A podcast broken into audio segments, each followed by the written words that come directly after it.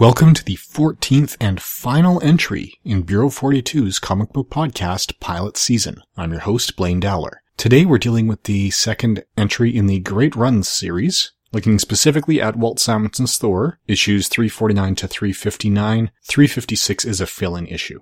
So Simonson is still on scripts and pencils with the same support team for the most part. It feels very much like a do it my way situation. So it's very much Simonson's vision. As you can see, there's some panels that are even read from right to left, and so naturally I hadn't noticed I'd done so. It's the way they were drawn, it's the way they were lettered, and it just works together so well between Simonson and John Workman. I suspect a lot of it was Simonson saying, this is where the word bubbles go, you just go fill in the letters so I have time to do the rest. In issue 349, we learn the history of Surtur and his previous encounter with Odin and Odin's brothers. Issues 350 to 353, we see the actual fight against Surtur. Surtur's got a very clear goal where he's trying to get into Asgard to light the Twilight Sword with the Eternal Flame, and doing so will make him unstoppable, at which point he will lay waste to the Nine Worlds. So the Asgardians head out to Earth, or Midgard as they call it, to stop this, with the exception of Odin who stays behind as a final line of defense. He even brings in Beta Ray Bill and Sif back from space to help shore up those lines, and Bill acts as Thor's second in command in the battle on Midgard. So Loki actually is used to particularly good effect here, as is Thor and the others. I said before, one of my issues with Thor is that he was more of a brawn over brains kind of character, especially in the early years that I've been reading. We see some of that here, where he tries to fight this flame beast by bringing about the storm, but rather than flood Manhattan, he ends the storm, which creates a rainbow. And in Norse mythology, that is the Rainbow Bridge, the Bifrost Bridge, that leads to Asgard. So he effectively opens the door for Surtur to get to Asgard and realizes Odin knew that all along. He knew that was coming. And he was always planning to make the final stand there. So while Thor follows Surtur using his own means to get into Asgard, the rest of the Asgardians stay behind. And when I say rest, I mean all of them. We've got the Executioner, we've got Tyr, we've got Enchantress. The only ones who refused the call or refused to do whatever Odin asked them to do were effectively Loki and Lorelei. Lorelei thought that the Enchantress was, you know, making light and just tricking her with something else. She wouldn't believe her. While Loki appeared to be working in tandem with them. He is used to incredible effect here. We learn that, no, he figured out that Surtur's plans were to destroy more than just Midgard. And if they'd just stuck with destroying Midgard and left it at that, he'd have been fine. But destroying all nine worlds? Well, he plans to rule them, and he has no intention of ruling over a cinder. So after Surtur has made it to Asgard, beaten down Heimdall, beaten down Thor, and beaten down Odin, and is ready to go light the Twilight Sword in the flame, it's Loki that actually saves the day, using his power of illusion and fending off Surtur long enough for Odin, Thor, and Loki to join forces to fight as a combined force for three different goals. As they cry out in their battle cry going into the fight, Odin fights for Asgard, Thor fights for Midgard, and Loki fights for myself just perfect characterization there. And yet we do believe that they will all work together. So those are in the first few issues here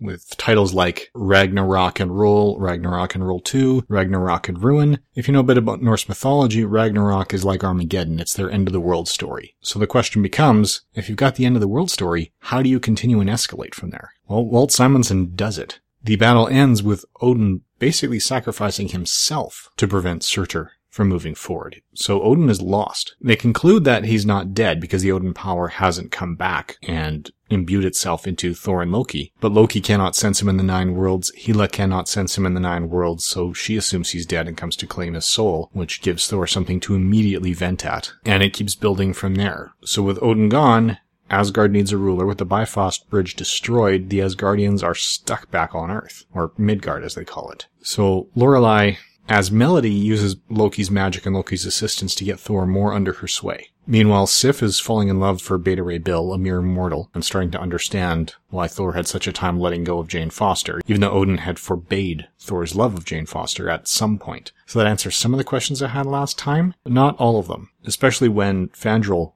goes to Dr. Blake's office to clean up some of that and tie up those loose ends. And Jane Foster is not one of the staff. They do have three different employees that Fandral pays off with gold, saying it's severance pay, and uses some Asgardian magic to make them forget they'd ever heard of Donald Blake. So we get some great showcases for Simonson's talent up to this point. They're showcasing not just Thor, but all of Asgardian culture, a number of supporting cast. So the Warriors 3 of Fandral, Hogun, and Volstagg are used very well. Sif is used very well. Loki in particular shines in this one. We see, again, some talk about the dangers of immortality. We see a lot of Volstagg's children that were working under Frigga's care. I deliberately left that out of the plot summary as a little gem for you to find if you're reading along on your own, which I recommend you do. We see Simon Simonson's Fantastic Four love, which is going to turn into a run on that title later. When everything is coming down and we've got demons overrunning Midgard, well, we don't just get the Fantastic Four and the Avengers showing up to help the fight. We get the X-Men. They're never mentioned, but Storm is drawn in one of the panels. So finally get the feeling that, yeah, the X-Men are taking part. That's one of the reasons I haven't really been able to get into the X-Men is so many times when there's a call for everyone to defend, they seem to sit out the big events. Makes it easier for them to tell their own stories and their own titles, but when you're reading a larger portion of the Marvel Universe, it does make them seem like self-centered jerks. But maybe that's just me. We also get a nice showcase for the emotional sides of these gods. So they do have power beyond that of mere mortals, but the psychology is close enough to mortals. There are some distinct differences that are drawn between the mortal and immortal psychologies, but there's enough similarities that we could still identify and care and follow along. Simonson is definitely embracing the godhood of these characters and the title's better for it. It's not like the ineffective, I found, efforts to walk the line in the earlier issues that prevented me from reading further. So the art itself is still great and stylized and detailed, very easy to follow and very easy to read the story. The structure is excellent. I haven't really gone into much what happens after issues, you know, 354, 355. There's a lot more coming in 357, 8, and 9, particularly with the Loki and Lorelei subplot. But again, I'll leave that and just recommend you read it. These are all on Digital Comics Unlimited, as is issue 356, that fill-in issue, which I did find to be one of the most enjoyable fill-in issues I've ever seen in one of the titles. It doesn't even have Thor, so they don't have to try and fit it between the raindrops, but it does still belong in a Thor title. Uh, essentially, Hercules and Jarvis are walking through the park, or Central Park in particular. There's a young boy who is a big fan of Thor. He's got a sketchbook drawing Thor and a bully takes the sketchbook away and he's going to destroy it and say, well, no, Thor can't beat these guys. They see Hercules and they go to ask, who's stronger, you or Hercules? And Hercules doesn't realize this boy's a passionate Thor fan. The bully is a bully and has his drawings. And if Hercules doesn't answer Thor, he gets destroyed. And Hercules being Hercules, he starts spinning this tale about how he and Thor fought and how he was just handing Thor easy defeat all the way through and just beating Thor up with no chance. Jarvis puts it together, sort of pulls Hercules aside, whispers to him a little bit, and then Hercules comes in and amends the story so that, oh, well, Thor turns out was just holding back to give him some early confidence, and then he just laid him out. And Thor easily bests Hercules by the time the story's done. Very nicely done. I really enjoyed that. As I said, as fill-in issues go, that's one that's very easy to recommend. Well, that wraps up what we have for this chapter. Later chapters will go into a little more detail. I wanted to cut this one short a little bit because this is the last day of the comic book podcast pilot season. So I just wanted to review what these seven podcasting options are and what they're going to be, how they're going to come out, how you can vote on them. So there will be a vote. It's done through a combination of means. You could do it through Google Forms, and the link to that form is right in the Bureau 42 article that posts this podcast. You can go to bureau42.com and find it there. Or if you'd prefer, you can just email me directly at bureau42podcasts at gmail.com. That's B-U-R-E-A-U 42 P-O-D-C-A-S-T-S at gmail.com. And those will be tabulated as well. Now the options themselves, the options we've been running on Sundays are Nick Fury Agent of S.H.I.E.L.D. read-alongs. That's going through all available appearances of Nick Fury in the Agent of S.H.I.E.L.D. incarnation that I have in my library. So that's everything where he's a title character, remember the regular cast, plus a lot of his guest appearances. And that will be done one story arc at a time. So early on, it'll be one issue at a time. As we get further, it'll be, you know, things like Nick Fury versus S.H.I.E.L.D. was a six issue square bound story arc. That would be dealt with in one podcast. And the end of one podcast will always tell you what's coming next. Similarly, the Monday option that we've had so far was a New Warriors read along. Again, dealing with all appearances the New Warriors characters across all of their titles and as many of their guest appearances in other titles that I have access to. And again, one story arc at a time. The Tuesday option, or option number three, is comic book physics, where we go through and discuss the physics behind what we see on the comic page, or at least how the comic creators have been interpreting the laws of physics. So far we dealt with how Thor flies with Mjolnir, as well as Spider-Man swinging along his webs. The Wednesday options were Golden Age Greats, where we're going to be going through random and or listener suggested issues from www.digitalcomicmuseum.com, covering the Golden Age of comics, finding the gems and the rough pebbles that are buried with them, and identifying as many of the modern influences as possible. So far with that, we have discussed the first issue of The Spirit and the sixth issue of Silver Streak Comics, which was the first appearance of the Golden Age Daredevil. The Thursday option has been Daredevil's Advocate, which is a debate between myself and a guest. I always take Daredevil's side, the rotating guest will take the character of his or her choice, and we debate who is the better character. The first entry was guest star Adam Graham discussing Captain America.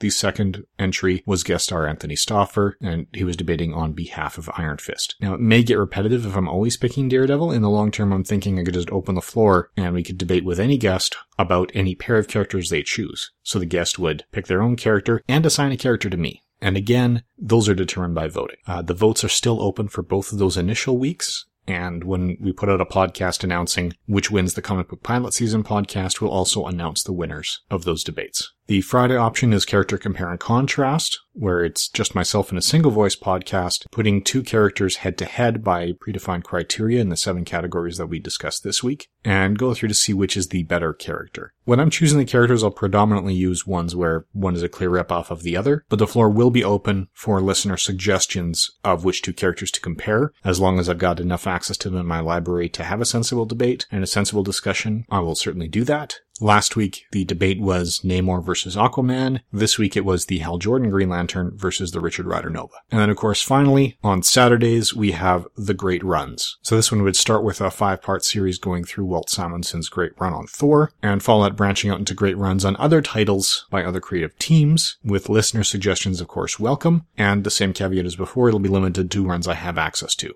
So while that means it's probably going to be predominantly Marvel, just because my collection is, I'm certainly open to suggestions for anything I've got from other titles. For example, I've got the full Neal Adams Batman in the hardcover collections. I've got every issue of every Green Lantern title. I've got a lot of the more recent Batman. So a lot of what was on Comixology before the new 52, including Grant Morrison's run and things like that. So there are options there, although as I said, they are predominantly Marvel, thanks to the GIT Corp DVDs. So I've got complete runs of Incredible Hulk, Fantastic Four, Avengers, Captain America, Iron Man, Silver Surfer, Uncanny X-Men. Again, a lot of them. Now the first two options here, the Nick Fury and New Warriors read-alongs, would both be finite run podcasts. So if either of those come out on top, then the second or third place winners in the vote would follow in that order. So if it turns out Nick Fury wins, New Warriors is second, and say the Great Runs is third, then I would do the complete Nick Fury run, then the complete New Warriors run, and then go on to the Great Runs beyond that. So that wraps it up. Please don't forget to vote at either Bureau42podcasts at gmail.com or through the Google Forms document linked from Bureau42.com. And listen to the podcast feed, either the Bureau 42 master audio feed or when it launches through the website, a new feed dedicated to whatever wins the comic pilot season voting, and follow along from there. Thank you for listening, and I look forward to counting the votes.